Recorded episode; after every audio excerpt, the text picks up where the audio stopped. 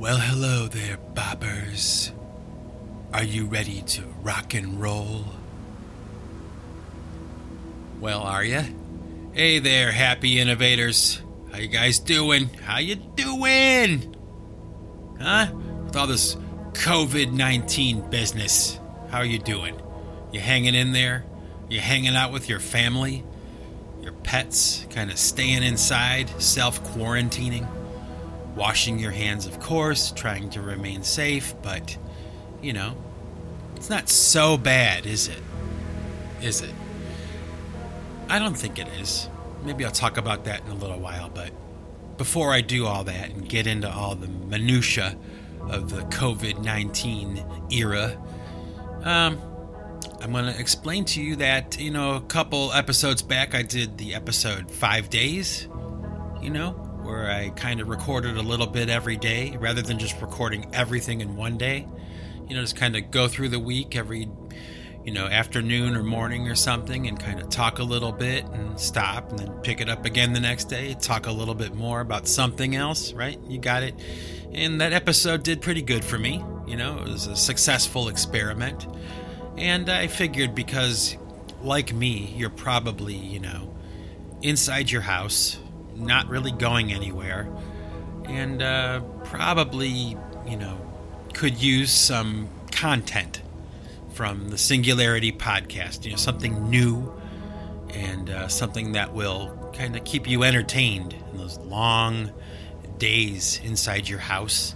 And I can understand that. It's got to be difficult for a lot of people. For me, it's not very difficult, you know, because I'm used to just being in the studio all day, you know. But to make it official, I will say it is Monday, March 23rd, 2020. First day of the week, actually the second week of, you know, the official COVID crisis for the United States. Uh, it started a week ago today. And uh, so we're a week into this whole process. And um, I got to say, it's been, um, for at least for me on my end, it's been a little bit different than I thought it might be.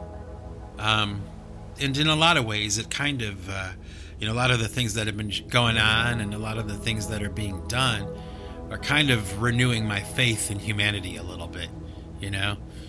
Um, kind of surprised at how many people are kind of stepping up and, you know, being generous and, you know, trying to make it easier for other people, you know?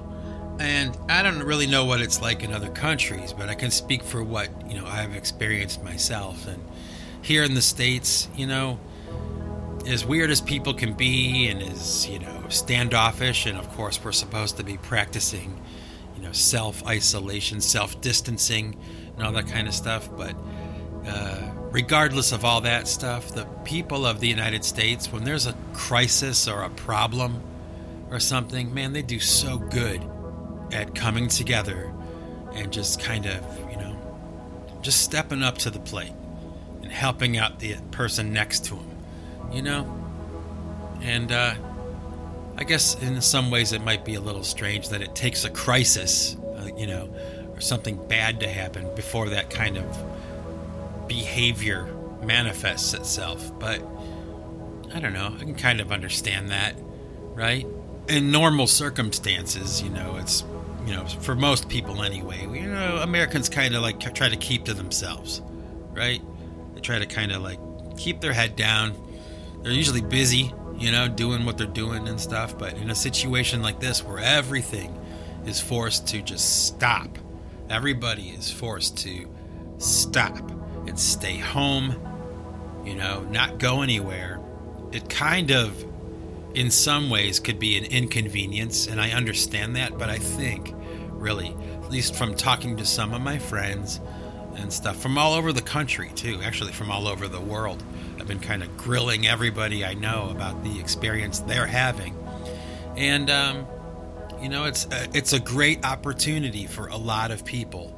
I think, as weird as that sounds, uh, it's a weird opportunity for um, people to put everything down for just a little while and actually spend time with their families, you know, or spend time in their houses, you know. Um, it's not necessarily a bad thing. You know, it's an inconvenience, yes.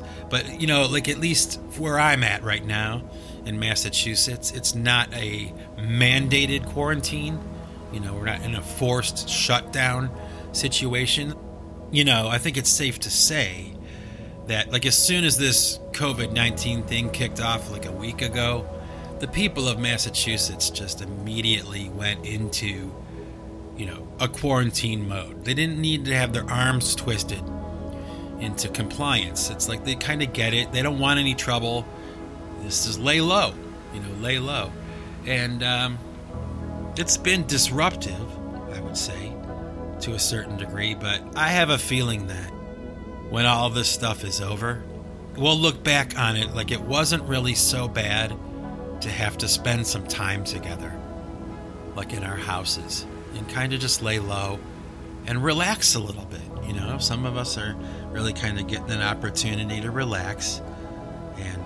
Of course, for me, relaxation is like, you know, recording songs. so I don't really get a pass.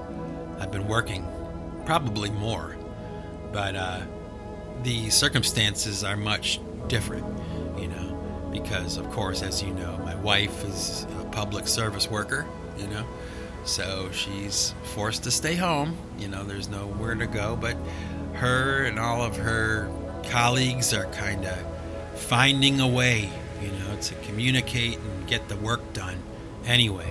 It doesn't have to be done face to face. And it's been an interesting learning experience, probably for her and all the people she works with, and for me too, you know, because I'm watching how they're getting it done. It's pretty innovative and pretty creative, uh, this group of people that we call teachers, you know, these people who care about their work so much that even when they're forced to stay inside and not go to work, they still find a way to come together and, you know, impart education to these kids. You know, that's what they focus on. That's what they do.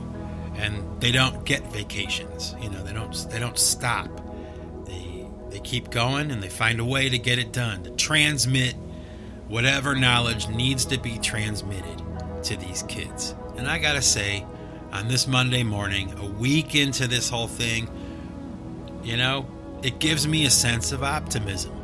It gives me a sense of hope that, you know, in the near future, this whole thing is going to end.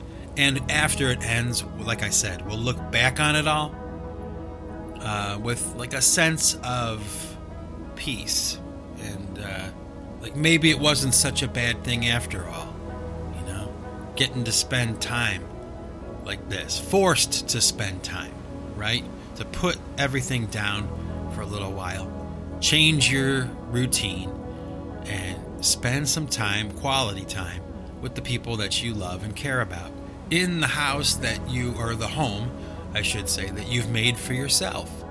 You know, enjoy your space, right? Um, I'm sure some people rolling their eyes at that, like, okay, yeah. Can we go outside now? You know, I've had enough of my living room. I'm ready to go you know, do something, but uh, hang on. Just hang on a little bit longer. I have a feeling that we're going to be all right. That everything, all this stuff, all the confusion and the disarray, chaos of this strange, strange time will come to an end. It will pass, and we'll be looking back on it before you know it. It'll be behind us.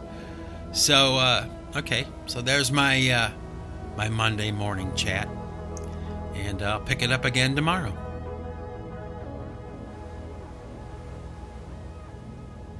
Well, hello there, happy innovators. It is March 24th, 2020, Tuesday. And how are you doing, huh? You hanging in there? Everything going okay? You're not going too stir crazy? I hope not. Anyway, I got something I want to talk about today. And uh, it's this notion or this idea that I've heard from, you know, television and people, and, you know, I just hear it around, I guess, and for a while too, that um, men, okay, men in general, are intimidated by women that are intelligent, okay? And uh, I, of course, don't agree with that. But I don't know. I guess maybe there's a lot of men who feel that way, but I don't think so. I think that's a myth. I think that probably, you know, like everybody else, you know, men are drawn to people that are intelligent. you know, I mean, who wants to hang around with an idiot, right? Or who wants to be uh, associating with idiots, right? I mean, you, at least you'd like to believe the people around you, the people that you've chosen to be around you, you know, are, are with it at least a little bit, right? In the head, like they're, you know, they've got it together a little bit. And maybe not. I don't know. But this idea that like men in particular are intimidated by women that are intelligent is I don't know. I don't know. What do you think about that? Is that BS? I think it's BS. You know, I know a lot of women that are intelligent, that are unique and creative and funny and weird. And uh, I'm not intimidated by that. it's like, what are you talking about? Like, you know, have you ever had a conversation with somebody who was not intelligent? You know, it's uh, it can be a very frustrating thing, right? Does that sound bad? I guess it does, but you know, I don't mean it that way, right? I mean, I'm not I'm not criticizing anyone, you know. What I am doing though is I'm praising people who are intelligent. And what does it mean to be intelligent? You know, like let's think about that. You know, and I know I've talked about this before, right? I know I have, but uh, it's probably worth talking about, you know, more than once. but what is intelligence? You know, uh, and what is wisdom? You know, I've, I've, talked about that before too. The difference between intelligence and wisdom. You know, um, maybe you know we are maybe drawn to people who are intelligent, we think are intelligent. It's probably a better way of putting it. Like the people that we find intelligent. You know, we don't we don't want to spend our time with somebody that we think is unintelligent. But uh, have you ever met somebody that was really intelligent? Like, wow, you know, someone that can just do laps around you mentally and intellectually You know, kind of makes me think of, uh, you know, there's a couple of moments in my life where, you know, there were certain people in my life, some of them older, you know, some of them were elders to me. Um, and, uh, you know, when you're young and you have somebody around you that's older, uh, usually you tend to give them the benefit of the doubt that they're, you know, sharp and they're guidance is good for you. You know, they can help you get to the next level or something, you know. You know what I mean? Aunts, uncles, cousins, you know, people, friends, people that are older, mentors. But then, you know, what's kind of weird is, and I think this is the case, at least it's kind of been my experience a little bit, you know, where you reach a certain age and you start to realize that you're at least intellectually, okay, you're passing by some of the people that used to be your elders. You know, not that you're smarter than them, but that maybe you have a different and maybe a more comprehensive understanding of certain things that they don't have or they never got or they refuse to believe or something, you know? Um, I don't know. And I guess, you know, I could give you some examples of this. Okay, but I probably shouldn't. You know, um, I do want to try to keep things on a more positive note. And believe me, I'm really not criticizing anyone. It's just, uh, you know, maybe you know what I mean. Maybe you don't. I don't know. But maybe you know what I mean. I would assume, if I can, if I have the luxury of assuming something uh, in this podcast, I would assume that you're a happy innovator. You're listening. You know, So you're you're here. You're you're not going to, you know, pass judgment on an idea that I'm sharing with you here, right? Because it's just an idea, okay? And uh, you know, I reserve the right to change my mind, and I reserve the right to have my mind changed or my opinion changed by someone. People can do that. I'm listening. You know, I'll listen. You know, I was just kind of saying to a friend of mine the other day, like, there's a lot of things that may or may not happen in our relationship as friends. Like we we may not talk as much anymore, or we may talk every day, or something like that. But one thing I'll never do is like cut you off.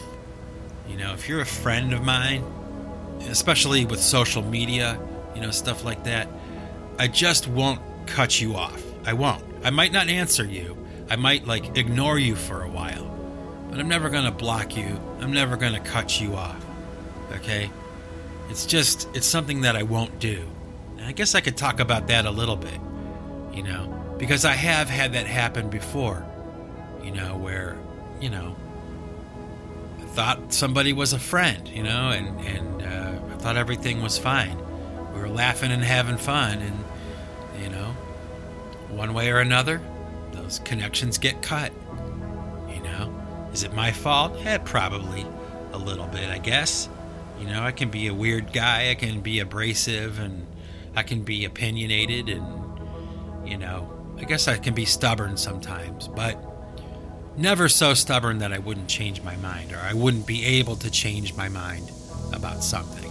I think that's important, you know, as we go through life, is to be not necessarily open minded, because open minded to me means like, you know, you'll listen to anything you know, and you'll take in anything. Eh, I think there are some limits. Not many, but there are some, right? There's some people I just I won't listen to, you know? But I would say that with most people I I have an open ear. Even if it's harsh criticism. You know, I can take harsh criticism. Uh, it's fair, you know. Uh, if I'm going to take the good, I got to take the bad, right? So, um, yeah, I don't even know where I was going with that. See? Oh, I get disoriented. I don't know where I'm going with a conversation. That's weird. I guess uh, I am human after all, right? Um, yeah. Yeah, so anyway, I should probably just cut it off right there. Pick it up again tomorrow, man. I don't know. But I guess I can leave you off with this. Like, you know, just think about that idea, I guess, maybe, of you know, men being intimidated by smart women. I don't think so. You know, yeah, I'll leave it there. I'll leave it there. Talk to you tomorrow. I'll give you a little bit more time. But until then, behave yourselves, wash your hands, remain calm, and yeah, I don't know, maybe listen to some PC3 music to kind of chill you out. All right? Peace out, everybody. Well, hello there, happy innovators. It's Wednesday, March 25th, 2020, and on and on we go with the Five Days podcast, number 77, special one. And I want to ask you a question, okay? Is there a difference, or do you do you believe, do you feel that there's a difference between doing something to hurt someone, okay, and doing something that hurts someone, okay? Do you follow me? It's kind of a, a little bit of a complicated question, okay? Because I was in a discussion with a friend of mine not too long ago, uh, talking about this very thing. And uh, you know, it was one of those conversations that really kind of stayed with me, you know, long after it ended, just thinking about it, you know, this idea of like doing something like intentionally with the intention of hurting someone or doing harm to them. However, it is, you know, physical or emotional or whatever, you know, and doing something that hurts them by accident or um, something that's not done intentionally to hurt someone. You know? I think that there's a difference. I do. And I think it's something that's worth kind of at least thinking about a little bit. Okay? Like, for instance, in my life, I probably have done some things that have hurt people. Okay? I mean, you can't get through life, you know, live 50 years of life without hurting someone, right? And maybe, you know, there have been a few times where I intentionally was, you know, doing the wrong thing, like doing something that I knew would hurt someone and I wanted it to hurt them, okay? But I can't really remember too many of those. In fact, I can't really remember ever really doing that, okay? And I can remember, though, times when I did something or I said something and it hurt someone's feelings or it hurt their pride or, you know, sometimes uh, it ended the relationship, okay? Um, but I never did anything like that really with the intention of hurting that person. I may have hurt them with my actions or my words, but I didn't intend to hurt them. I wasn't doing it to hurt them. Okay? Now, I guess the net result would be like in the end, the person is hurt, right? They feel bad or something, or they're angry or something, right? Like that's the net result. But it does, in, at least in my opinion, it kind of matters like how you get there, you know? Like, um, I think that's something that I'll be thinking about for a little while. You know, this idea of, I guess, like a sin of omission and a sin of commission or something, you know?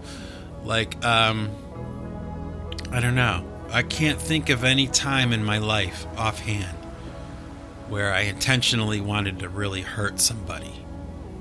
But I can think of times when I have hurt people. You know what I mean? And I feel bad and I feel remorse for that because it was not my intention. So I guess I could say at this point to anybody who's listening to this podcast that I may have offended or I hurt your feelings or something. I said something that was uh, maybe a little bit, maybe it was just the wrong thing to say, or I said it the wrong way, or I did it the wrong way. Okay? Um, I'm going to take this opportunity to apologize to you. Okay? Whoever you are, no matter who you are. You know, it's good to apologize, especially when you're sorry, especially when you didn't really mean to hurt somebody's feelings. Okay? Because it matters to me how uh, people feel. You know, especially when it comes to me and, uh, you know, how I treat them and how I'm treated. You know, there's a right way and a, there's a wrong way. And I'm certainly capable of both. So, if you're one of those people, uh, you know, I'm sorry. When was the last time you apologized to somebody and you really meant it? You know, apologies. You know, it's just such a simple thing to do, but man, sometimes it really makes a difference. At least to me, it does. I've never been one of those people that kind of like really holds a grudge too much, you know? Um, I wouldn't say not at all or never, but n- not usually, you know? And, uh, for me, it's kind of like if you do something wrong by me, all you really have to do is apologize. You know, that's it. Just say it. Just say you're sorry. We're and we're fine. We're good. You know, you don't need to say it twice. That's all I all I need is to hear it once, right? Something to think about, right? Probably especially because you're hanging around with your family all day and you know, you might be climbing the walls, you know, like like you're going stir crazy. You know, you got cabin fever, and the people that are in your space are driving you crazy. It could be the case. Fortunately for me, I can say with absolute truth that that's not the case, but uh, I know a few people that are coexisting right now together, and I can't even imagine what it's like for them to be, to be forced, okay, because they're being forced to spend time with each other, you know? It's like a, it's a weird thing, you know? Like when you have to really talk to people, you know? I never had a problem with that, obviously. I mean, I'm here talking to you, but I'm sure for a lot of people it's pretty uncomfortable, you know? It makes me kind of think about this thing. I don't know. Uh, you know, like sometimes when my wife and I go out to dinner, you know, we're in a restaurant, we'll see like an older couple, like elderly couple, okay? And they'll be sitting there eating together, okay? But they don't talk like at all. They don't even really even look at each other or even acknowledge each other. You know, and my wife and I both kind of notice that whenever we see it and, you know, say to ourselves, well, wow, we'll, ne- we'll never be like that. You know, I can't imagine, uh, you know, being out to dinner with my wife and not talking to her. I think that's weird, you know? Um, and besides, like, part of the whole, you know, fun of going out and dining out or going out and being outside together and doing something is you know the social interaction right? I mean uh, you're out to dinner. Part of the ambiance or part of the experience of dining is talking and laughing and discussing things and stuff right i, I just don't understand that how I, I don't know maybe it's like you know, when a couple's been together for like 30 or 40 or 50 years, you know, they don't really have uh, too much to talk about anymore. You know, they've talked about everything. I mean, maybe, right? I guess that could make sense, but for me, no way, man, no way. Never, you know. My wife and I will never run out of stuff to talk about. Ever. You know. In fact, you know, it's kind of funny. My mom told me this a long time ago, actually. She told me that when I was really little, and we would be like, and I'd be in the stroller, you know, she'd be pushing me around in a stroller, and I would be carrying on conversations with her while we were rolling around. Like, isn't that strange? I was just an infant, like a little kid, really little, and, uh, my mom and I would just have these long dialogues talking about stuff. And, you know, she would go like into an elevator and I'd be in the stroller and we'd be talking and people would be laughing because we were having this back and forth. You know, never had a problem talking to people and communicating my ideas or my thoughts or listening to theirs. You know, funny. A pretty weird kid, you know, but, uh, yeah, yeah, it's all that stuff that made me what I am today. so, yeah, with that, ladies and gentlemen, I'm to back off the microphone for now and uh, pick it up again tomorrow. You know, make sure you talk to each other, listen to each other. You know, one mouth, two ears, you know, have patience with each other in your cramped quarters, like in your house, you know, forced to hang around with these people that normally spend you know, like what, 80% of their time away from you, and now they're in your space, you know? Try to enjoy it, relish it, because let me tell you, this whole COVID 19 thing, I got a feeling it's going to be over a lot sooner than people think. That's my personal opinion. So, anyway, until tomorrow, ladies and gents, love you, be safe, have some fun, and we'll talk later. Peace out. All right, happy innovators. It is Thursday, March 26th, 2020, and uh, sitting here in my studio, a little early in the morning this time around. And uh, the sun is out, and uh, snow is melting, spring is in the air, and uh, of course, you know, coronavirus is too, I guess. Um, you know, all this self quarantining and all that kind of stuff that we're doing right now here in the United States, and, and probably for most people all around the world, really, at this point, um, due to the COVID 19 situation.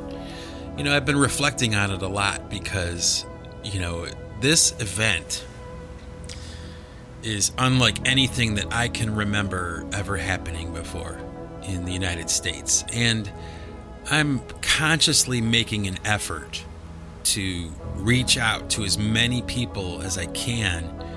Um, mostly to you know make sure that they're okay and everything kind of like see where they're at with this situation and, and get what their experience is like you know kind of like capture a snapshot of what things are like where they're at you know um, to kind of maybe like inform some kind of like overview for myself and helping to decide what is happening and what has happened and what might happen in the future. You know, just taking little bits and pieces from everybody that I can. Um, and one of the conclusions, actually, there's several conclusions that I'm coming to. Okay, but the the the most important development, I guess that you could call it, that I'm noticing now here is there's this forced sense of quarantine, I guess. It's not forced, okay, that's the wrong word. Uh, no one's forcing us to stay in. We're not mandated to stay in, but we're being asked to. You know, it's a request. Please stay in to prevent this virus from spreading. And I guess, like at face value, that seems like it would be um, inhibiting. Uh, it would be uh, a hurdle you know, to get past, you know, having to stay inside. But I'm noticing this strange and interesting thing. It's actually kind of beautiful, really, where the people who are still working, okay, they're working from their homes, um, but they're self quarantining. Um, they're innovating new ways to get their work done from a remote location. Like, because we're all being asked to lay low, and uh, restaurants are kind of like restricted as to how they can serve their customers. You know, they can't have any more dining in, it can only be takeout food and stuff. You're starting to see, or we are starting to see, this new way emerging. And uh, I was just actually talking to my sister about it right before I did this podcast. And uh, you know we were talking about this very thing. Um, and it's something that's been on my mind you know? Like how much of this innovation and these new ways of doing things that people are kind of inventing from their homes you know to get the work done somehow remotely like how much of all this change is going to carry over even after this situation this crisis whatever you want to call it is over now think about that. You know, like um, you have all these like restaurants that are putting together these new kind of like special takeout packages that you can buy for your family. That's and that's something that didn't exist two weeks ago. You know, um, and it's a good idea. You know, it's a good idea. So I I understand there's a lot of people that are kind of like fearful and they're nervous. And then you have people on the other side of the spectrum that are like, this whole thing is just a bunch of BS. Okay. I think you get a mix of opinions from a lot of different people. At least I do. Okay. From asking people, you know. Um, but think about that idea of like when we're forced to innovate. I mean, you are a happy innovator, right? When we are forced to innovate, we don't have any choice. Like we have to find another way to do a thing. Um, we can count on that uh, from ourselves. You know, people are uh, resourceful and they're dedicated and uh, they're de- very determined and ambitious. And and uh, I'm seeing a lot of it reflecting even like with my wife and her colleagues, like how they're coming together and what they're kind of like inventing like by the seat of their pants like it's happening unexpected they're forced into this situation where they need to rethink everything but still you know get the information to these students, right? Or, um, I mean, it doesn't matter what your job is. It doesn't matter. Like you have to find a way to do it. You know, still do it, even though you can't go to work, you can't go to the building. How can you still get it done? And there's so much of that happening right now. It kind of like renews my faith in humanity, you know. Uh, so that's my thoughts for right now. I mean, that's where I'm at right now, thinking about that a lot. Um, and another thing about that is um, the idea of being put into a situation where we're kind of being forced into stillness. Do you know what I mean? Like, um, whole communities, the whole country is in this state right now of like stillness. And it's uh, forced stillness. But um, even before this COVID 19 situation popped up, I was kind of like consciously sometimes making an effort to practice that idea of stillness. You know, it's kind of an important thing to do sometimes. I think just for your mental health or your emotions and stuff or whatever. Like sometimes it's good to just put everything down, you know, and not do anything and just think about stuff and get your thoughts in order and get your plan in order and just have some time to yourself, you know, where it's quiet and you're not doing something. You don't have something to do. You just think. You sit still. I mean, some people call that meditation, right? Uh, but, you know, it's not accompanied by like chanting or anything, like what I'm talking about. I'm talking about just sometimes uh, consciously and by choice putting everything down just for a little while. Don't even do the dishes, you know, don't even lift a finger. Just sit still and think about your life. You know, think about things that are in your sphere, you know, um, or maybe things that are outside of your sphere. That's another. Uh, that's another option as well. So, you know, it's not such a bad thing. It really isn't. And a lot of the people that I'm talking to now are kind of, you know, relating that kind of feeling to me. They're kind of saying the same thing. Like, it's not such a bad thing to uh, to be forced, because we would have to be forced, right? As Americans, as busybodies, we would have to be mandated. You know, someone would have to say it's dangerous if you don't sit still. You know, that's the only way you'd get everybody to kind of just stop. You know, um, and stay home. And um, it's not such a bad thing, man. It's not. It sounds bad on paper, you know? And if you were to tell me two weeks ago that, you know, we would be in this state that we're in right now, this sense of, uh, you know, isolation and quarantine and maybe a, like a little bit of like fear and worry about what's going to happen next and all that. But when you, you know, you put that kind of stuff aside, you put those thoughts aside, and you look at it for what it is, we're actually in a pretty good situation right now. I think as a society, you know, we're kind of uh, kind of being forced to rethink a lot of things, and a lot of things are changing uh, as we speak, you know, and a lot of things I think are going to continue to change into the future. You know. So think about that. Maybe pay attention a little bit to uh, what you see happening around you as far as things changing like that. Maybe for the better. You know, there will be some positive changes.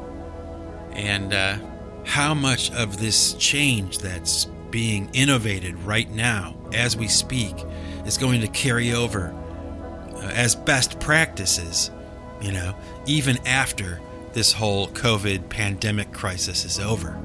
And that's the big question. Pretty remarkable. And like I said before, it kind of renews my faith in humanity. Pretty cool. So there you go. There's my thought for the day. Thursday.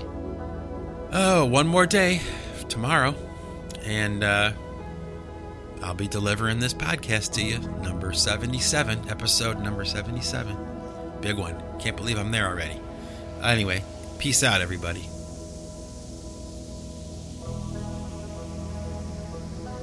All right, boppers. It's Friday, March 27th, 2020. And uh, are you familiar with the idea of drum circles? You know, those kinds of things where you get a group of people together and everybody has some kind of percussion instrument and you know the group of people will all just start playing together you know there's some beat some rhythms and they'll just get a thing going and they you know it's actually kind of like fun to watch and uh, at least for me it always was and i always wanted to be part of a drum circle you know but i never really got invited into one because i didn't really hang out with too many like hippies and stuff you know that's usually the group of people that do that right the deadheads and the the people who follow Phish on tour right I, I wasn't friends with too many people like that. So, unfortunately, I had never been invited into a drum circle. But this one time, I don't know why I'm even thinking about this today, but it came into my mind. So, here you go. Uh, this one time, I was playing a show in Kent, Ohio, uh, the campus of Kent State University, with a band that I was playing in. And uh, before the gig started, like we got there and everything, and we were set up and ready to go uh, we had a, maybe an hour or two of downtime before we had to start performing. So we were sitting outside the concert hall. Uh, the lead singer of my group and I were just kind of sitting there, and there was this drum circle. These kids that started to gather, like in this courtyard, right in front of us, you know. And they start to do a drum circle. You know, some guys are doing hacky sack, and some guys are, you know, playing rhythms and stuff, and they start doing their bongos and their djembes and their doumbeks and all those different drums, and you know rattles and maracas and tambourines and all that kind of stuff.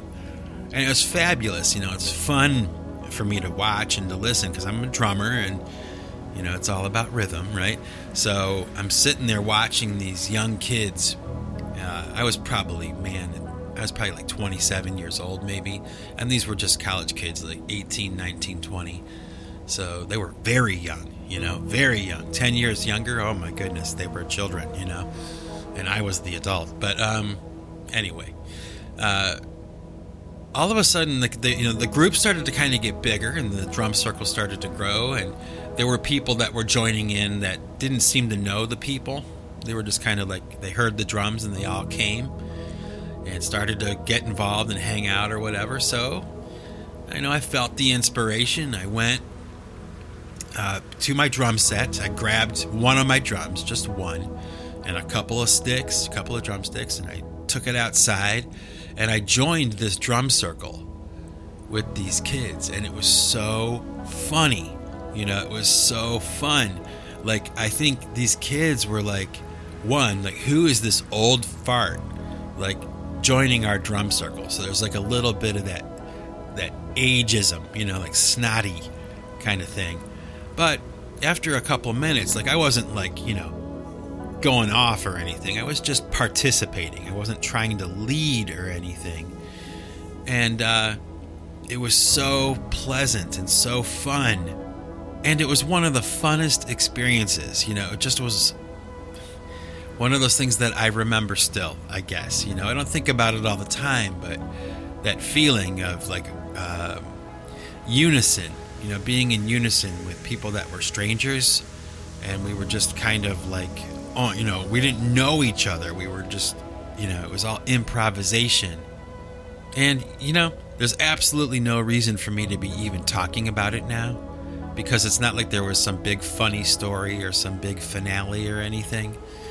But uh, it was just one of those experiences. It came and it went. It was very quick. It was very uh, impromptu, you know, uh, not planned, and uh, just kind of happened to work out. You know, it went well and it was fun and it was a good memory. So I don't know. Maybe that's why I'm bringing it up because I have some good memories. so, oh, you know, I'm not even sure if any of this stuff, any of it that I'm talking about, really needs to be talked about. But, you know, I don't think anybody really cares, right? You know, just a voice in the wilderness at this point. Uh, another voice, I guess that's what I should say. I'm just another voice in the wilderness, but uh, hopefully one that brings a little bit of optimism and a little bit of happiness and joy to your situation. Whatever situation you're in right now, you know, hang in there, tough it out, have some fun, and try to, you know, enjoy and relish the time you have to be still and to be calm, you know. Uh, don't be too panicked or fearful and uh, enjoy your space, enjoy this time because it's not going to last. I'm telling you. Yeah, it's not going to last very much longer, I don't think. But, uh, I don't know. We'll see what happens. Nobody knows, and uh, nobody knows.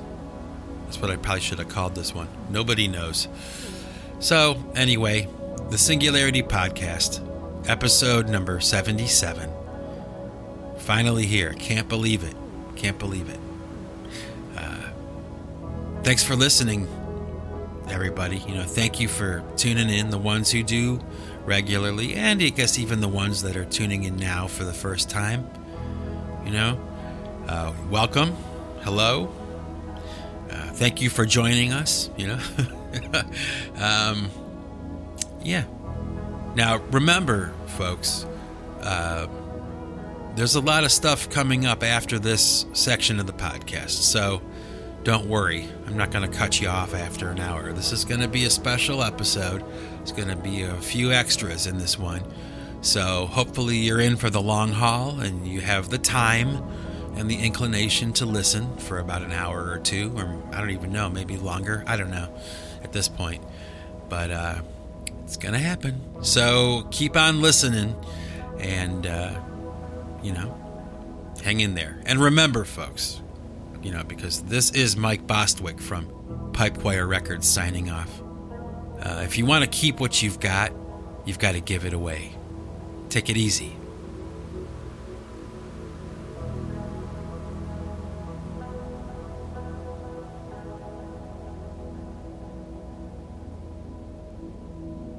Well, hello there, happy innovators. I got a little extra, a little bonus for you today on this 77th episode of the Singularity Podcast. I promised you it was going to be a very special one, and here we are. So, I'm going to tell you a little story, okay? Kind of an important one, too. Um, a long time ago, when I was playing live a lot, and uh, in that band Slow Bob, okay, and even bands after that and before that, really. But this story takes place when I was drumming in Slow Bob, and you know we practiced a lot and we played out a lot, and um, usually when it came to booking clubs um, for the band to play in, a lot of the time it was my responsibility you know, to kind of set something up, especially if it was on the west side of town. The east side was more the other guys in the band, they would handle that. And if something was on my side of town, I would handle it. And uh, subsequently, that meant that there was a club that we played pretty often, a club that was pretty popular too in the scene in Cleveland, a place called the Fantasy Nightclub um, I played there many times. In fact, the first time I performed live with a band, like officially with a band in a club, it was that club. It's where I debuted. So um, I, over time, really kind of got to know the owner pretty well. She was somebody that I had a good relationship with. Um, she was really easy to work with and really cool and uh, accommodating and just you know really open to promoting local music you know somebody who is really getting behind a lot of the bands in town and um, so I was given the responsibility, okay, again, uh, to book a show at the Fantasy Nightclub. And I had done this so many times, you know, like just maybe once every two months or something, right? At the same club, same person.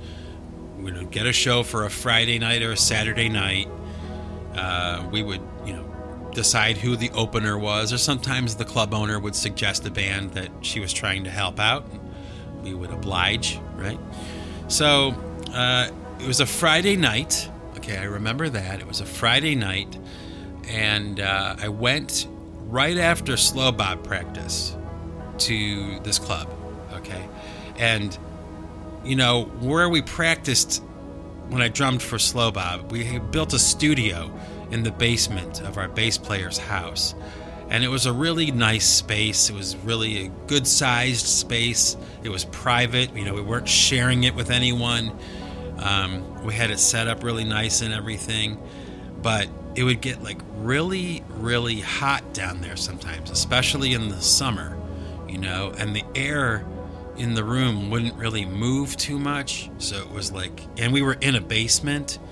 So you know, it was kind of like one of those things. Like after we would rehearse the set, we had like a 10 song or 12 song set, we would rehearse it three times every night, you know, sometimes twice, but usually three times. And, and by the time I was done uh, doing that, you know, drumming for three or four hours, really, um, I was usually just absolutely soaked in sweat, you know, and uh, maybe a little uncomfortable, a little bit sore, sometimes like a little bit of a body buzz, like from you know hitting the drums so much for the past four hours, you know that kind of thing. Like your bones are vibrating, you're sweaty, your clothes are wet, you know. And uh, this particular night, I had to go after practice to the fantasy nightclub to set up a show for us, right?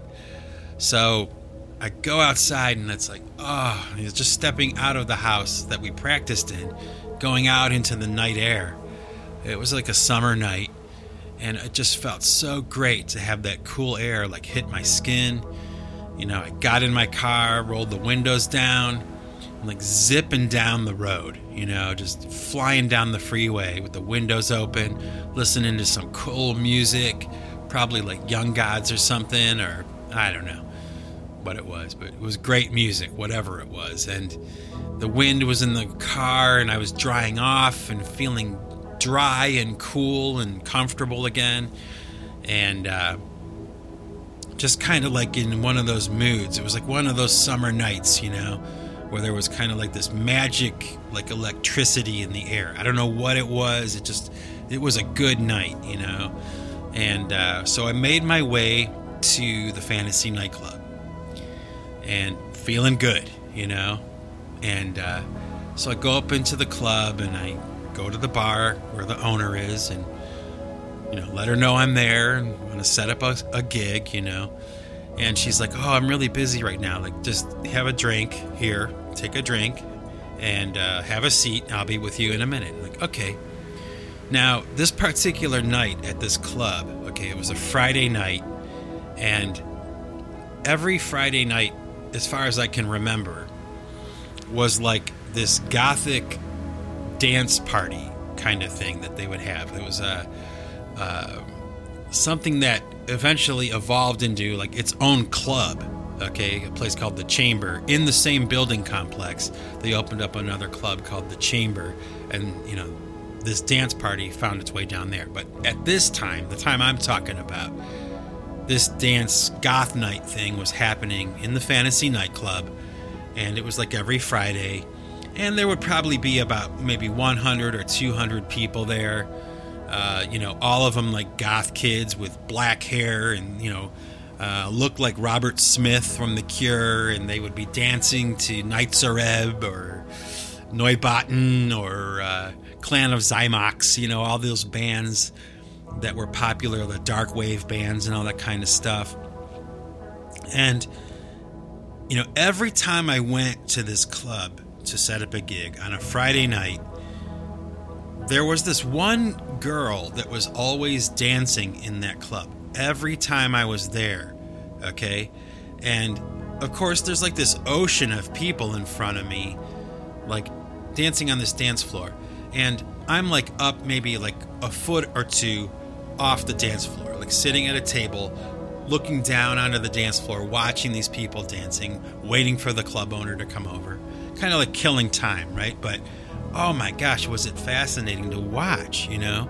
Because there's all these people and they're all interesting looking people and they're dancing, and some of them were friends of mine. Sometimes I'd see somebody I knew or something, hey, what's up, you know? But there was this one girl, and she would dance by herself. Okay, now I need to explain this very carefully because it was really kind of one of those things that really became kind of a life changing experience. Okay, it was like a, I don't know, like a I, my brain kind of snapped into like some kind of clarity. Okay. Uh, and it did that while I was watching this girl dancing. Now, the music, of course, is like pulsing and, you know, upbeat and kind of, it's dance music, right? 808 kick drum, you know, all that stuff, right? Uh, powerful dance music, you know, electric. And this girl, for some reason, every time I saw her, she was kind of like by herself. Okay, she wasn't dancing with a guy or a girl, she wasn't dancing with her friends or anything like that. She was kind of like looking up, okay, to the ceiling and like with her arms reaching up, you know, to the to the ceiling like and she was moving in halftime, like like in slow motion almost, like totally just like doing her own thing, and it was so cool to watch. I mean, because they have like, you know, strobe lights and Intellabeams, you know, all the lights going crazy and all that stuff, and of course the music and the energy in the air, and then there's this girl like under a pin spot coming right down on top of her, you know, this white light shaft of light, you know? And she's doing this weird, kind of awesome, like slow movement kind of thing. And I was just fascinated by it, you know? Like, I don't know if she was high on something, I don't know if she was drunk, but I don't think so. Okay, I don't think so. I think she was just like really losing herself, like in the music. Now, the reason that I'm bringing it up is because while I was sitting there watching her do her thing, even though I had seen her like a, many times before, I, I never got to know her name.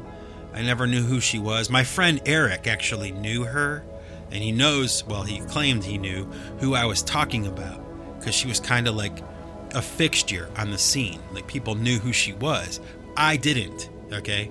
And I never knew her name. I never got to know her. I never talked to her. I didn't really want to. You know, I didn't really want to.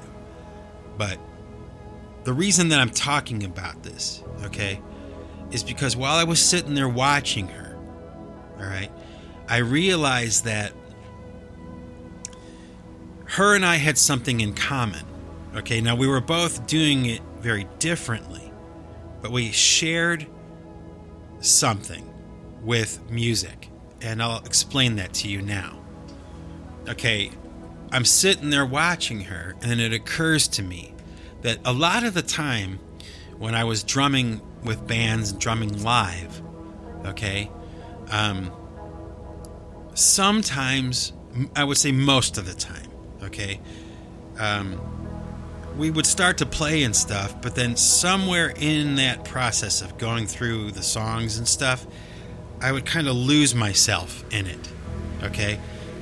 And I've described it to my wife kind of like being like in a vortex or like in a tornado. That's what it felt like to me. Like I became like almost like unaware of the guys in the band, like almost like unaware of anything that was beyond my drum set. Okay?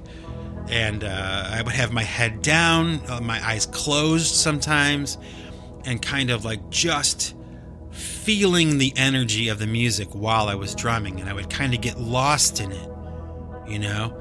and it was kind of like almost like a meditation.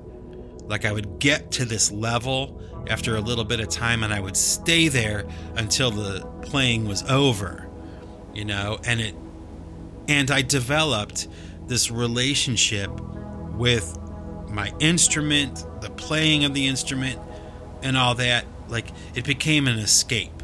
It became like a way of going to another place for me without sounding too corny, but I swear to you it's true. Okay? It's the best way I can describe it. And while I was sitting there watching this girl, it kind of occurred to me like she's doing the same thing that I do. Okay? Like she's lost in this music. She is not aware of anybody around her, or at least it seemed that way. And I felt the same way when I was doing my thing. Now, you got to bear in mind that only, you know, a few minutes ago, maybe 20 minutes or 15 minutes ago, I was drumming. And, you know, I was in that space. And I just came out of it. And I'm watching her you know, in it. It's just kind of like enraptured, you know, and losing herself. And I thought, it's, isn't that beautiful? Like, that is so awesome. You know, I'm like, she's dancing, I'm drumming, but we really do share this thing where it's like we can get lost in it. You know, are you one of those people? Like, can you get lost in music? Can you just escape into it? You know, I mean, that sounds poetic or, you know, whatever, but are you? Can you? Because I can, and obviously she could, you know? And that experience that night, that whole thing, that that moment of clarity like snapped into my brain and I kind of like made that connection and I thought about it.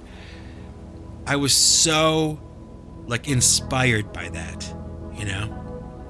So, fast forward, okay? Maybe about well, let's see. That was probably back in like 1998. And then we fast forward to probably about 2008. Okay? Um, this memory of this girl and this experience and all this stuff came back to me. Okay? And I started to do um, some creative writing and stuff. And I actually wrote uh, a little piece um, about this experience. Okay?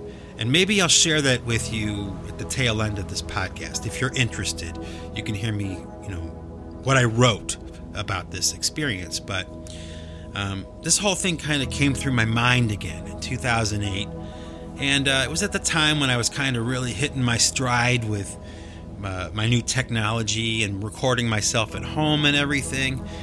And I decided that what I wanted to do was like, I wanted to make a song that that girl would dance to. Like, I wanted to make something for her. Even though I didn't know her, I never met her, she probably will never hear it. Like, I wanted to make something for her. Okay? So, I sat down and I started to make this song. Okay? Now, the song was called Strobe. That's what I called it. Kind of like a tribute to that light flashing on her, and it's like, you know, that whole idea of being on a dance floor and losing yourself in music um, giving her something like tribal, something that would be like hard driving dance stuff for her. And isn't that cool? I think it's cool. You might think it's strange, but I think it's cool. You know? Like, uh, it didn't matter. Like, if anybody ever knew, or if she ever knew, or anything. Like, all that mattered was I was going to do this. And, and, on top of that, what I decided was I was going to make it like a really ambitious piece of music, at least for me. Okay, it was going to change a lot. It was going to be long. It was going to like a long duration song. Um, I wanted it to go up and down. I wanted to have, you know, um, many different colors and kind of like take the listener, you know, her, this imaginary listener, like on this journey like something for her to really dig into on that dance floor. That was my motivation. That was the spark for this song. And I worked so hard on that song. I think up until that point, it was the most time I spent on a song idea, and I worked so meticulously and carefully through this song idea and I didn't stop and like go off into something else and then come back to it. No, no, no, no, no, no, no. I started it. I went all the way until this piece of music was finished. Okay? And to this day, okay, I still consider it one of my most ambitious uh, songs, you know, pieces of music that I put together. I listen to it now, and sometimes it's like, man, I, I don't know how I did it. You know what I mean? I was really into this thing. You know, I really put time into this. It took me probably about three months, you know, to really, really get it to where I was thinking, okay, this is done and it's perfect, you know. Um, it's a little bit weird, kind of like a little bit ambient, hard driving drums, uh, repetitive themes and stuff, and kind of playing around with the time signatures.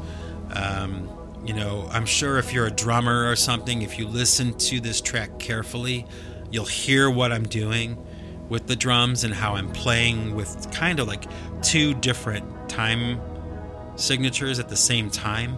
I'm going back and forth from one to the other. I know that's very, very technical and all that stuff, but trust me, a lot of thought went into this. A lot of glucose in my brain went into this song. And, um, you know, I decided for this 77th episode of the Singularity podcast that uh, I wanted to include the story of this girl and this experience and this inspiration and this track that I put so much time into. And um, I wanted to share it with you for the 77th episode. And I also wanted to share it because, you know, recently I've called that session back up into my new technology. I figured it was worth revisiting um, because it was such an ambitious piece for me to do um, I wanted to give it a facelift, and that facelift version of this song will be included on the new Pipe Choir record, okay, and the new Pipe Choir albums, I guess I should say.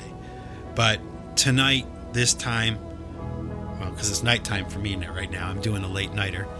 Um, I'm going to share with you the older version of it because I'm very proud of it. I think it's really great. In fact, in some ways, I thought, oh, maybe I shouldn't touch this. You know, maybe I should just leave it alone. But, you know, I'm ambitious. So I, you know, decided to give it a tune up. But, and you'll hear that later, I promise. You'll hear that later. But for now, this time around, you're going to hear Strobe. Uh, originally released under the PC One moniker okay on the album division it was the album closer okay um, pretty long track um, i forget exactly how long it is probably like 11 minutes or 13 minutes or something like that and um, you know have a listen to it and you'll see what i mean and i guess maybe while you're listening to it you know if you can okay picture this really beautiful girl with spiky blonde hair in like a black gothic kind of like dress kind of thing on, you know. Uh, beautiful face, beautiful body, but kind of dancing, you know, by herself in her own space and just doing her own thing, just disappearing into the music, you know. This is the song I made for her, the woman I'll never meet, never talk to, don't even know her name.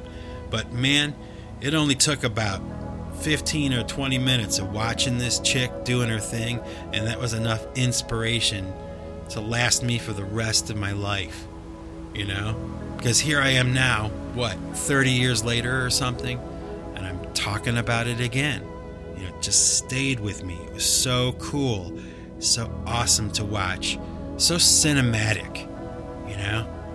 And something like that, for a guy like me, can inspire so much. You know? Kind of a cool thing to think about. Makes me a little proud of myself. You know, that I have it together enough in my noggin to kind of like pick up on that kind of stuff. You know? And trust me, it was about music. Sex had nothing to do with it. Nothing like that had anything to do with this. It just was a moment you know, that moment of clarity and that bond that I shared with this chick, you know, getting lost in music, you know, feeling the rhythm, feeling the the beat and the energy and the electricity. So take that thought, take those thoughts with you as you listen to this track. Okay? See if you can kind of feel me on this one, all right? Uh, so, without further ado, episode number 77. This is the grand finale. You get to hear PC1 or Pipe Choir 1 uh, Strobe from the Division album, released originally, I think, in like 2010. And uh, this is that version. And then, of course, like I said, in the future, you'll be hearing the new updated version of Strobe. So enjoy, everybody. And you know, just a really quick reminder if you stick around till after the song is over, if you're interested, I'll tack on a little bit of that creative writing I told you about that I wrote about this experience, you know, the strobe dancing girl experience, you know. Uh, I'll share with you some of that if you're interested. So there you go. Peace out, everybody. Remember, folks. If you want to keep what you've got, you've got to give it away. Take it easy.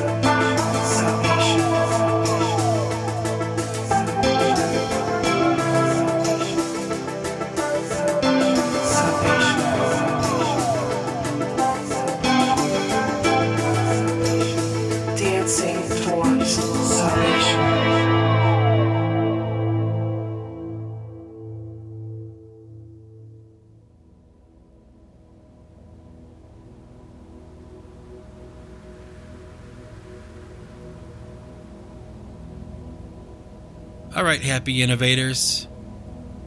Here's that piece of creative writing that I was talking to you about. And uh, it was written a long time ago when we were in a different time and the world was a very different place. So grab your second cup of coffee, right? And uh, kick back and relax and listen to a little bit of creative writing that I did back in the day.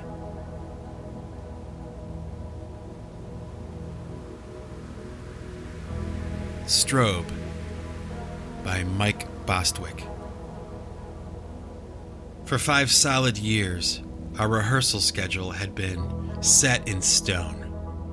We would meet without exception for about four hours every Monday, Wednesday, and Friday evening. In those days, I was working construction full time. The work was, as one might imagine, usually mundane and physically taxing. But the money was good. Good enough anyway to buy me a decent car and readily replace a constant stream of broken drumsticks, ripped cymbals, and torn drum skins that had, in those years, evolved into somewhat of an expensive problem for me. After a long day of strenuous work, I would head straight to band practice. The window of time between the end of my workday and the beginning of band practice was, unfortunately for me, very small. On days that I worked overtime, that window was even smaller. On those days, I would arrive late to practice without the luxury of a shower or sometimes even without a simple change of clothes. The songs we had written were heavy and loud and confrontational. My drumming style at that time was extremely physical and aggressive by design. Our rehearsals would usually last well past sundown, and as the sun disappeared and twilight approached, my physical energy would be absolutely pushed to its limits. By the time our rehearsal ended, Fatigue would have set into my body, my eyes would burn from smoke and sweat, and the bones in my hands and arms would tremor from the shock of a solid day of abuse. Hot showers and soap had become something that I relished. Sleep had become something I valued. The loneliness and frustration of my tedious existence was much easier to ignore after my head hit the pillow. It was a grind. The routine was brutal, and for five years it had become the crux of my life. Although I realized from day to day the toll my schedule was taking on my physical well being, at that time I did not fully grasp the enormous price I was paying emotionally and socially. Years of going straight to practice after work on weeknights and playing shows, often out of town on weekends, left very little time for personal relationships. The band had become, by default, my entire social life. Emotionally, I was in the void. Almost every aspect of my life outside of the group seemed to be gradually fading away. The lines between days and nights had blurred. Time swirled. My emotions spiraled. I felt increasingly isolated and irritable. I lost touch with several of my closest longtime friends. Most of those relationships, despite later attempts at recovery and reconciliation, were permanently lost.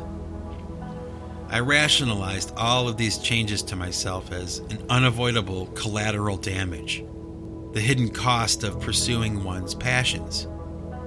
I was young, I was focused, I was blinded by my ambitions. On the one hand, I think I was wrong. On the other hand, I cannot deny that that rigid and hardcore schedule of that band accelerated my development as a musician. The various disciplines demanded by the group had, in many ways, become something I learned to savor. Even though our attitudes towards each other were often less than warm, offstage, we were always professional when the lights went up on stage. As a power trio, we could have not been any tighter. Three bodies, one mind. While in the studio recording our debut CD, our performance surpassed even our own expectations. Our high energy, technically challenging songs expanded my playing abilities and strengthened my body. I learned the rudiments of live performance and the ebb and flow of a powerful delivery.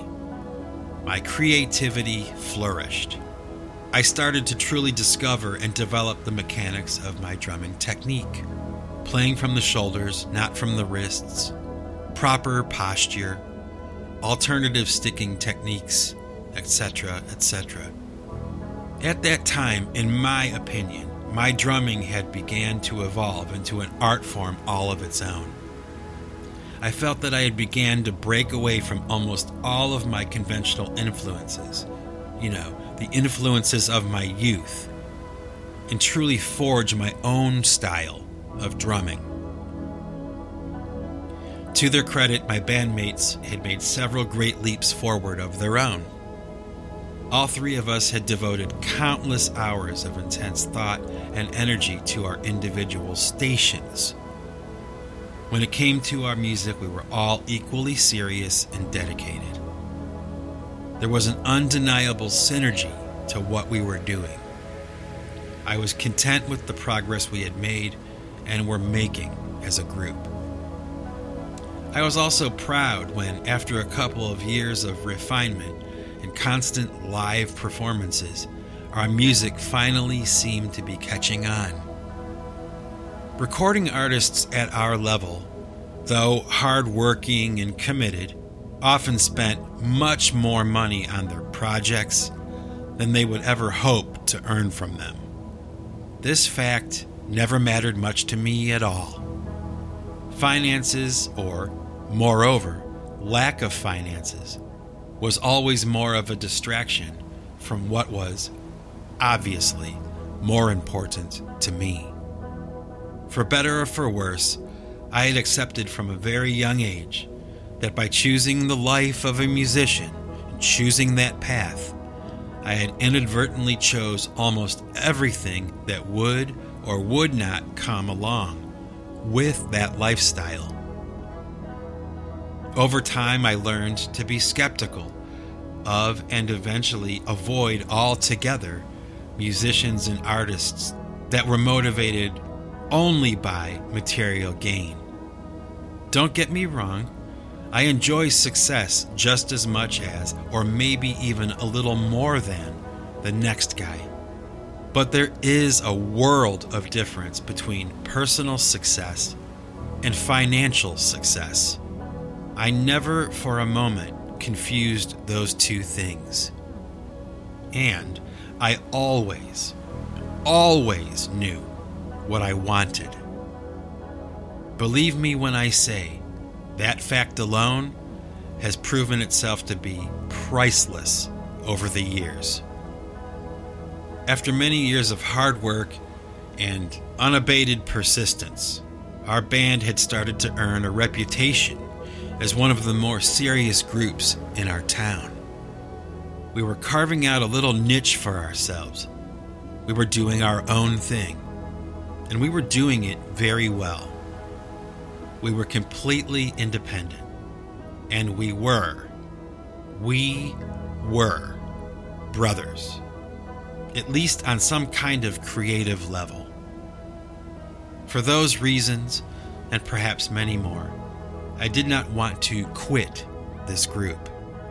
But unfortunately, even the successes that we had started to enjoy always seemed to be punctuated by some personal crisis from one or both of my bandmates.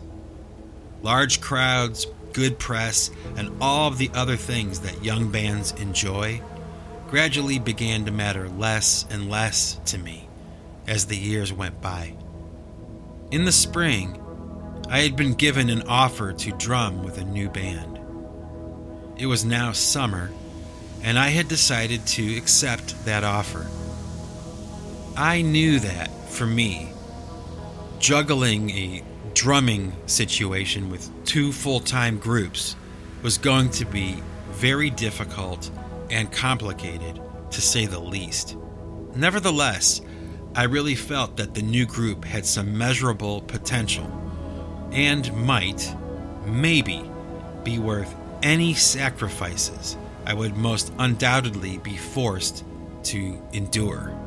And so, after a couple of weeks of thinking it over, I decided to pencil it in. My second band on my off nights Tuesday, Thursday, and Saturday. My two bandmates, upon learning this, were completely outraged and disappointed. My joining of the second group was seen by them as a personal betrayal and a telltale gesture that I was probably going to be exiting the band very soon. Although I did not share their opinion, all of these factors compounded the pre existing tensions between us and hastened the permanent dissolution of that group. Any residual shreds of amiability that had been, for years, holding our band together now started to disintegrate.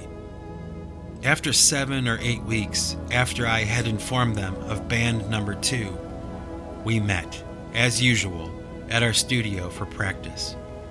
Little did I know that it would not only be our final rehearsal as a band, but it would be the last time the three of us would be in the same room together. The tensions between all three of us were palpable. After the third and final session of that evening, the three of us were sitting in a lounge area we had set up immediately outside our rehearsal studio. It had become a ritual for us to unwind in the lounge area immediately before and after rehearsal sessions. Various beverages would be twisted open, cigarettes and cigars would pop out, lighters would snap and click them to light, and we would analyze the recording of our last session or sometimes just talk, or, more often, we would argue. On this particular night, the guitar player and I had been volleying sarcastic remarks back and forth to each other throughout the entire rehearsal. The tone of our conversation was its typical condescending and rude at the beginning of the evening. However, by the end of the session, his patience slowly gave way to rage, and I was caught off guard by a sudden intensity of the situation. Some of the things he said to me that night were permanently scorched into my memory. He said things to me that night that true friends would never say to one another. Sometimes words can really hurt. I'm not sure if he realized it, but that night he had crossed the line with me. I was insulted, I was enraged, but most importantly, I was hurt. Several minutes later, as my roasting reached its conclusion, the bass player leaned back quietly in his chair with his hands folded over his chest. His eyes focused on the small alarm clock that had been bolted to the highest corner of the studio wall. Occasionally, he would turn to the ashtray on the coffee table between us, just long enough to knock the ashes off the tip of his cigar, but just quick enough to avoid making eye contact with me. His approval of my humiliation, acknowledged only by the slight grin on his face. His silence spoke volumes to me. Silence. Over the course of the evening, he had become less entertained and increasingly irritated by our bickering. And after an hour or so of silent participation, he decided that he had wasted enough of his Friday evening. With a burst of obvious frustration, he hopped off the couch and announced that he was calling it a night. The guitarist and I agreed, and we immediately started to gather up our things and make our way towards the door. The walk to our cars that night was unusually awkward and silent. Fumbling through our key rings, we mumbled our usual goodbyes. But by the time I had located my car keys, they had already driven away. Exhausted and frustrated, I swung my car door open and I collapsed into my driver's seat, slamming the door behind me. Except for the sound of my breathing and the ringing in my ears from band rehearsal, the air inside of my car was perfectly still. Frustrated from the past five hours of brain rattling noise and useless bickering at band practice, the solace of my van was a much welcomed thing. I was completely physically exhausted. My eyes were open, but my body and my brain were beginning to fail me. My stomach was groaning its emptiness, and my throat and my eyes were dry and burning. Resigning for a brief moment to the stillness of my car, my eyes closed and my mind began to drift back to a time when I was much younger. Way back to the days when MTV still played videos and cell phones were the size of suitcases.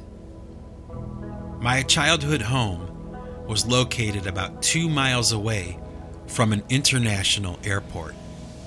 The noise of the commercial jets flying close to the ground and preparing to land or to take off was something that the people of my small town, myself included, had grown accustomed to. Sitting in my car, eyes closed, I remembered with a smile my school lessons from kindergarten to high school being regularly interrupted by ear splitting noise of a descending or ascending jetliner. About every 20 minutes or so, you would hear a distant rumble. The sound at first would be ever so faint. Actually, it was more of a feeling than a sound. Over the next five minutes, the rumble would gradually swell until the jet was directly overhead. And when it was directly overhead, the sheer volume was unbelievable.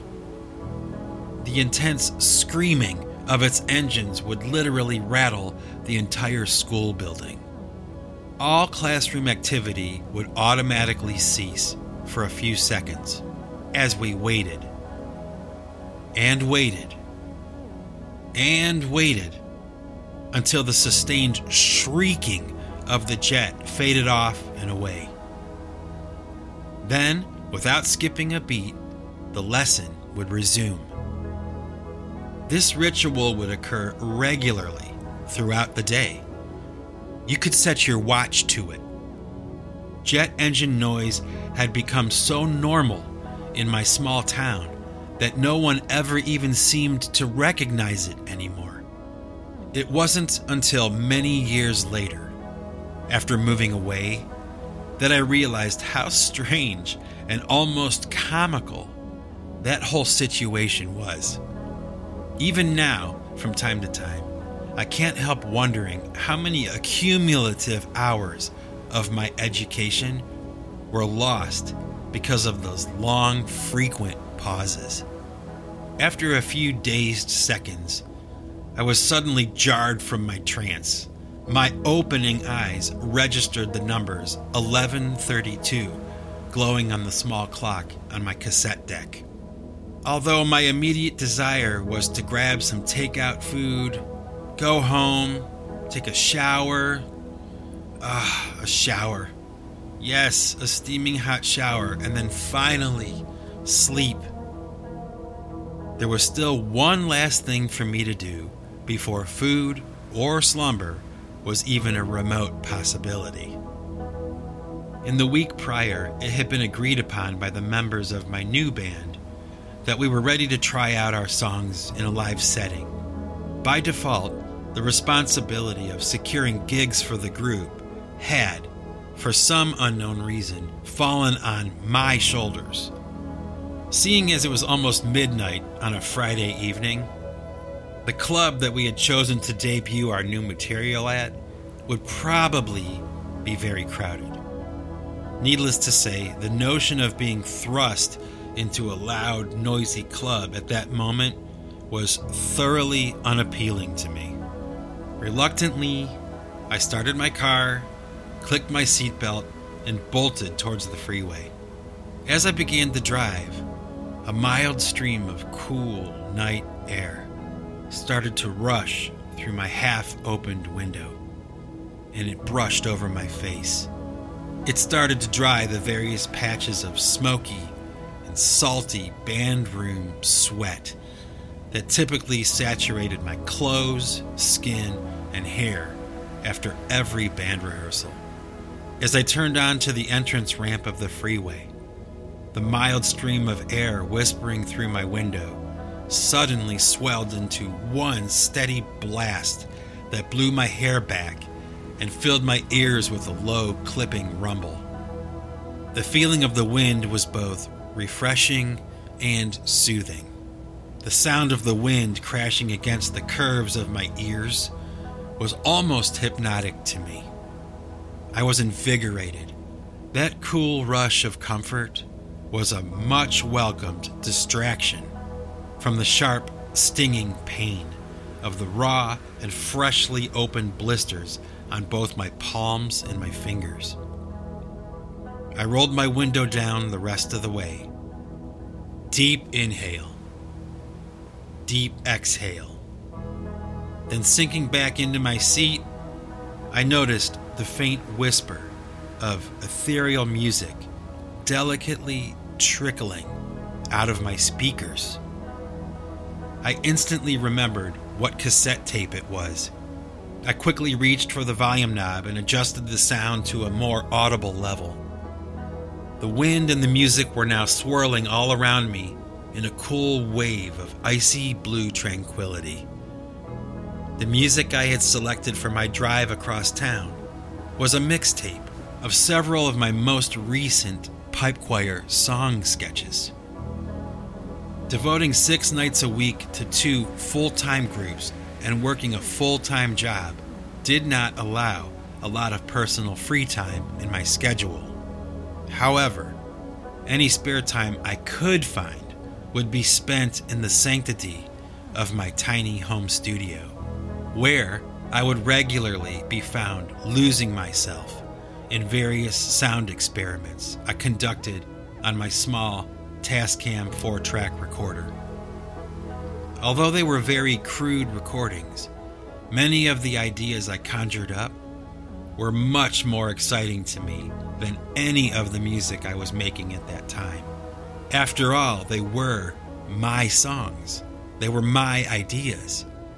Although the process of learning and refinement was, for me, often very slow and tedious, it was that very process of learning and discovery that I enjoyed so much. There, alone, in the solitude of my low lit studio, far away from the rigidity and the tension of my various group situations. My mad scientist, anything goes approach to creating and recording was beginning to produce some very interesting results. Looking back on that time, I now realize that it was around that time that my sense of admiration for great recording artists and record producers and sound engineers truly began to expand.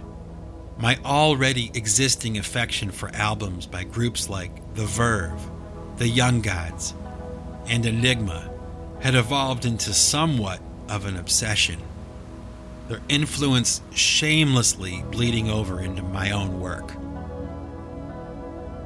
As I listened to my music filling up my car, I liked what I heard. With a huge smile of satisfaction on my face, I lit a cigarette and rewarded myself with a few long drags of smoke. The rush of nicotine vibrated over my nervous system in these exquisite waves of relief. My van, now surging like a comet, rocketed off into the night, down the dark and desolate freeway, away from the city, westward, toward the lake. About 20 minutes later, I rolled into the parking lot behind the club.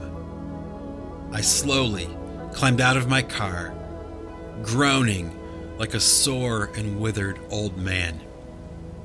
Determined to get home as soon as possible, I summoned a tiny bit of will and shuffled my way towards the club entrance.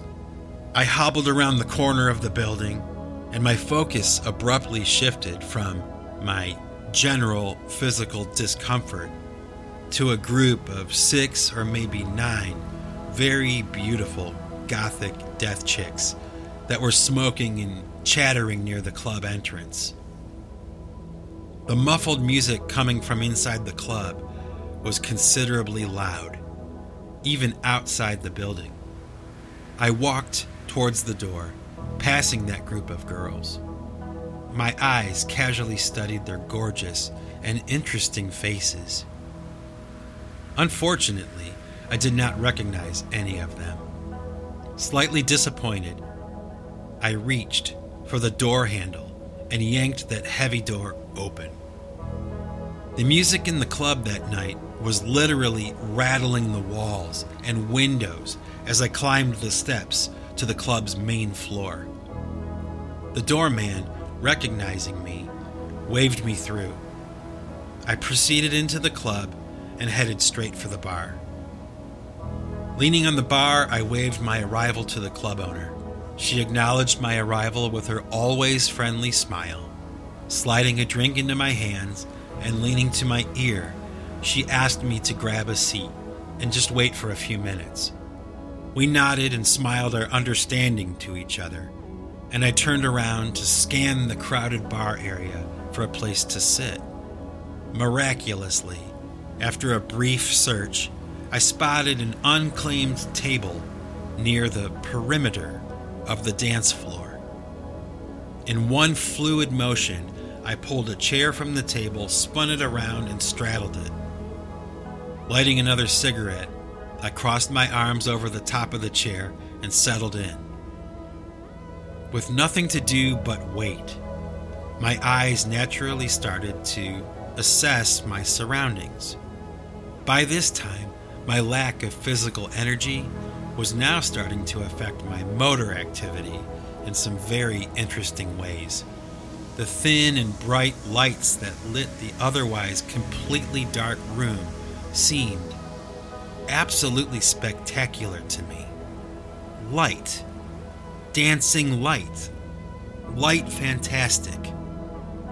Light of every size, shape, and color you could imagine exploded in front of me burning my eyes in these dazzling rhythmic bursts and long, smooth sweeps. The lights accentuated that loud and driving rhythm, pounding out of the club's massive sound system. My once anxious mood was now surprisingly serene and lucid. The cool liquid and the smooth ice in my glass relieved the thirst that had been burning in my throat for hours. And it managed to take the edge off of my extreme hunger. The lights that surrounded me captured my senses, hypnotizing me. Their brilliant textures were disorienting, and they literally took my breath away as they flickered to the music, frantically throwing shadows all around the club mesmerized.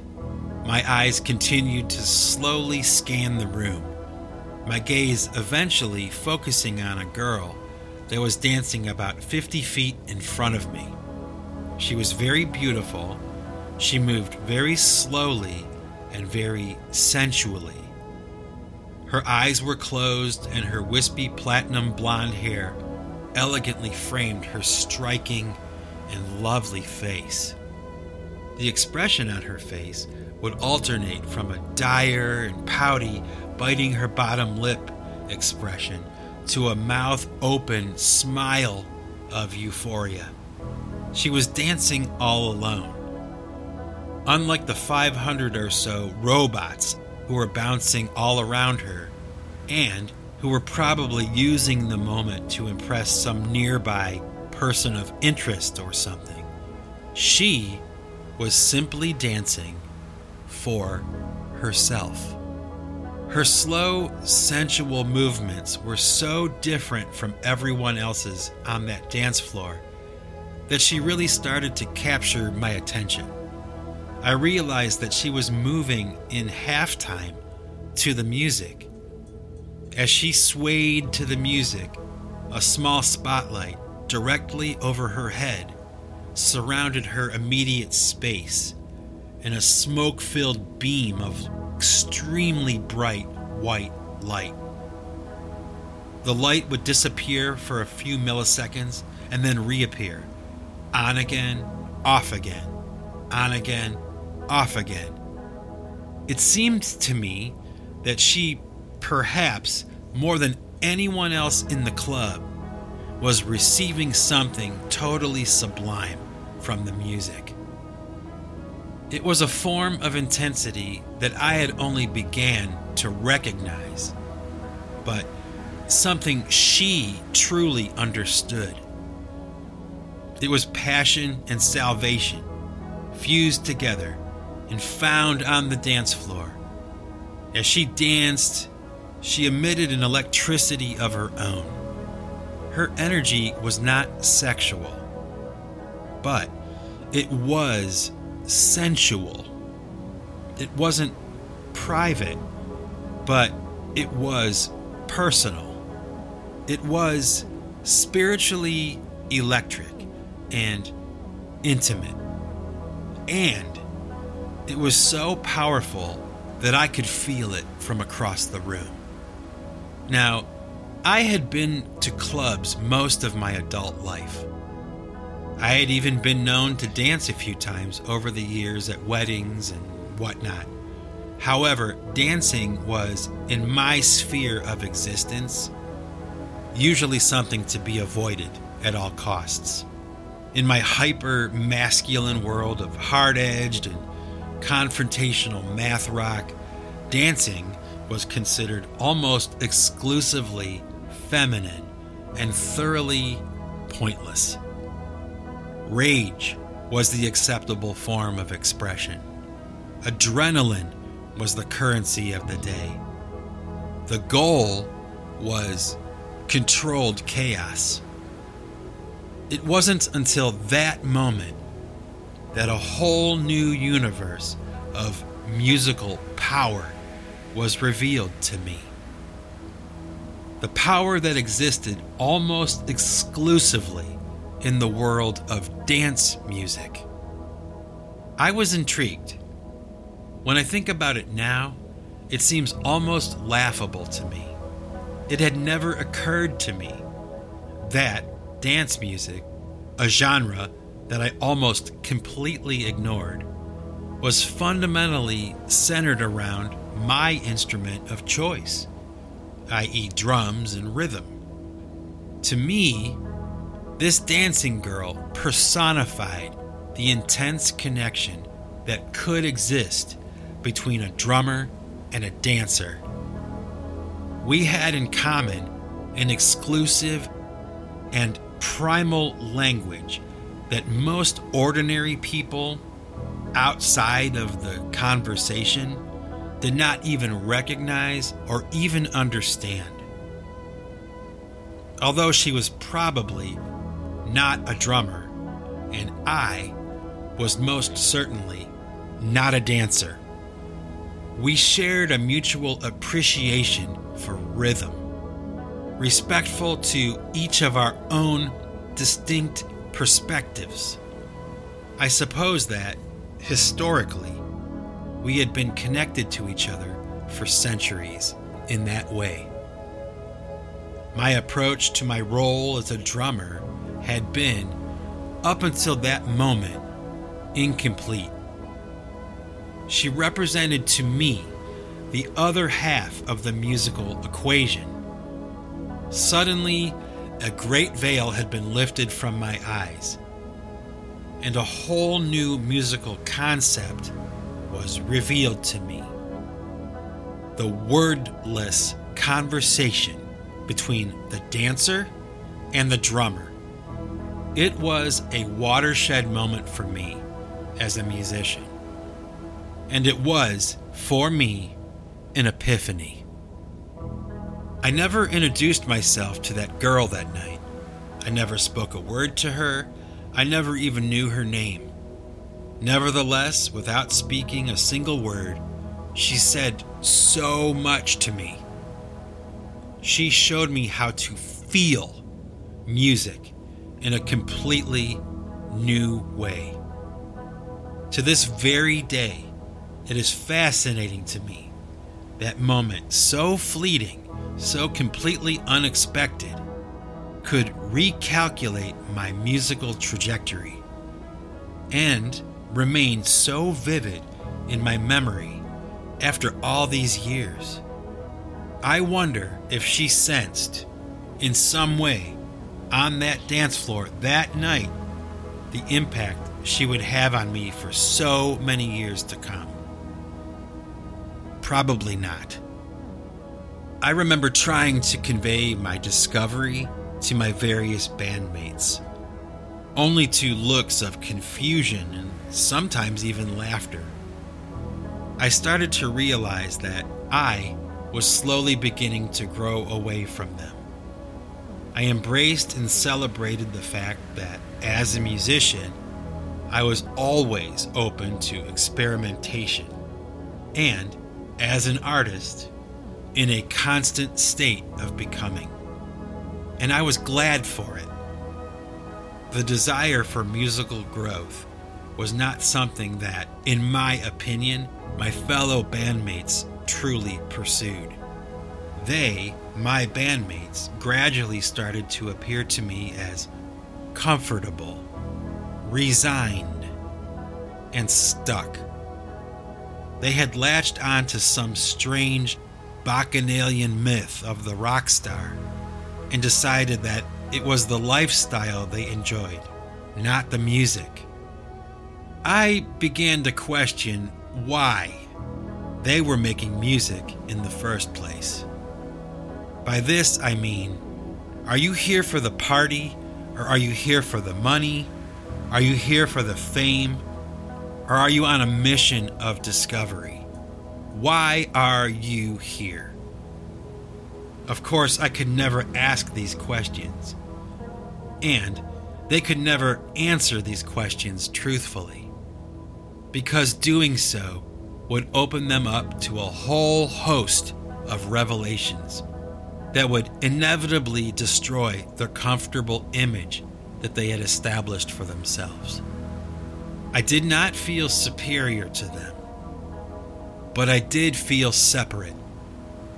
I knew that I was, without a doubt, on the verge of a serious and exciting musical exploration that they would not and could not be part of.